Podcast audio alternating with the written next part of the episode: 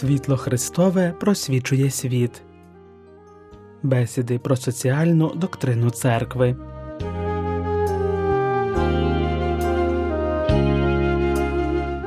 Як і тоді необхідно повторювати, що не існує справжнього вирішення соціального питання поза Євангелієм, і що з іншого боку нові речі можуть знайти в ньому своє справжнє місце і отримати належну моральну основу писав святий папа Іван Павло II в енцикліці Сотий рік, приуроченій до сторіччя енцикліки Папи Лева XIII Нові речі, присвяченої робітничому питанню. У контексті 30-річчя і відповідно 130-річчя цих документів, заторкувані теми, в яких не втратили своєї актуальності до сьогодні, продовжуємо наше знайомство із енциклікою Івана Павла II. Маючи на меті висвітлити конфлікт, що виник між капіталом і працею, писав папа Войтила, Лев XIII утверджував фундаментальні права робітників, тому ключем до читання цієї енцикліки є гідність працівника як така, і через це гідність праці,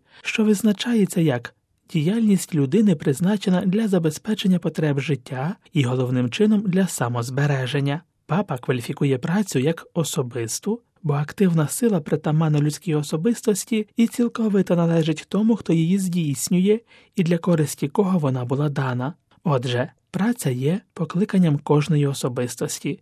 Більше того, людина виражає себе і самореалізується у своїй праці.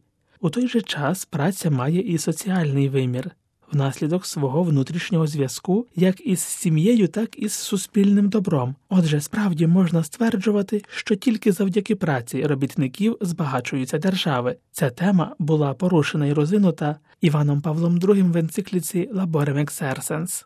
Інша важлива засада це безперечно право на приватну власність. Про значення цього права свідчить хоча б кількість місця, яку енцикліка Рерум Новарум йому відводить. Лев XIII цілком усвідомлював, що приватна власність це не абсолютна цінність, і не минає нагоди проголосити принципи взаємної доповнюваності, зокрема і принцип універсального призначення земних благ. З іншого боку, абсолютно справедливо, що вид приватної власності, який він переважно розглядає, це земельна власність, однак це не означає, що докази для захисту приватної власності тобто для утвердження права володіти всім необхідним для особистого розвитку і розвитку власної родини, зберегли нині свою цінність.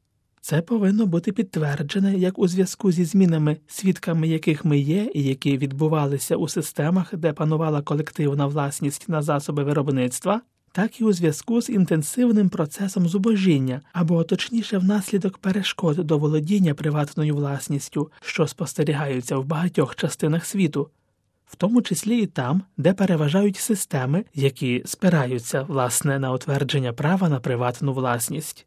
Згадані переміни і зубожіння, яке триває, вимагають глибшого аналізу тієї проблеми, і їй присвячена окрема частина енцикліки Сотий рік. Водночас, нагадує Іван Павло II, справам власності енцикліка Лева XIII підтверджує і інші права властиві людській особистості. Серед них на першому місці, із огляду на місце, яке йому приділяє папа, і зазначенням, яке йому надає, природне право людини утворювати приватні товариства. Це насамперед право на створення професійних товариств підприємців і робітників, чи лише самих робітників. Тут і треба шукати причину, чому церква захищає і схвалює тих із них, які переважно називаються профспілками, звичайно, не через ідеологічні забобони, не як уступки класовій свідомості, але ж тому, що товариство, асоціація це природнє право людини, і отже передує її включенню у політичне суспільство.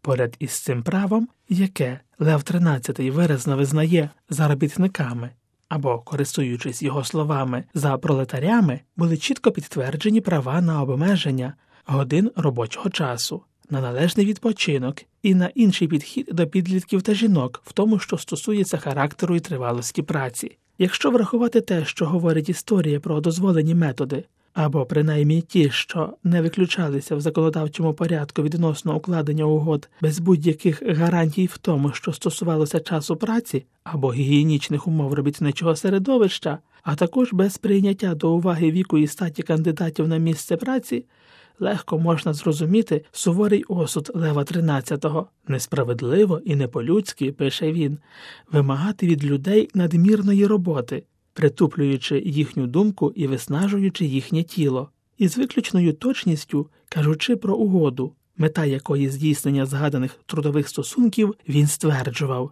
При всіх угодах між підприємцями і робітниками постійно висловлюється або розуміється та умова, при якій допускається відпочинок, що відповідає витраті їхніх сил на роботі, і на закінчення додає Нехтувати цією умовою означало би чинити проти права і справедливості.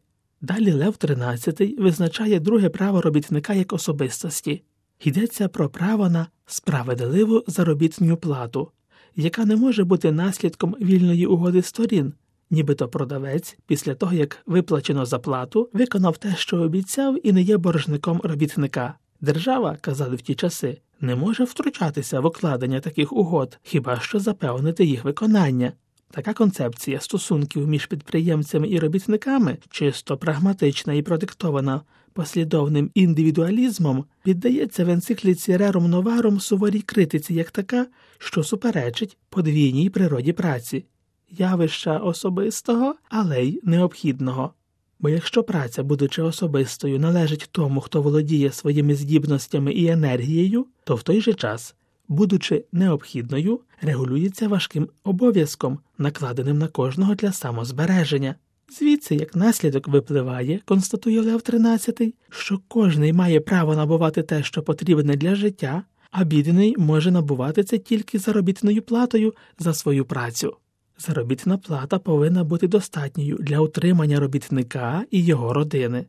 Якщо робітник у зв'язку з потребою або внаслідок боязні більшого зла погоджується на більш важкі умови праці через те, що власник або підрядчик не пропонують йому кращих, то він є жертвою насильства або несправедливості.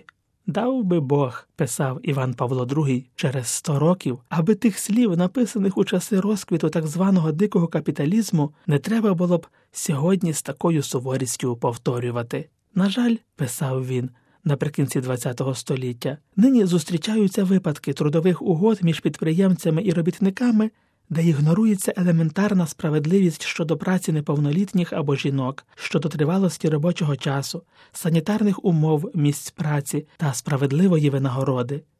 І усе це всупереч міжнародним деклараціям і конвенціям, які цього стосуються, та й самим законам держав.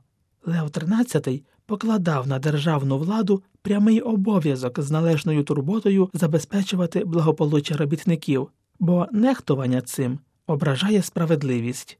Більше того, він не завагався промовити слова про розподільчу справедливість.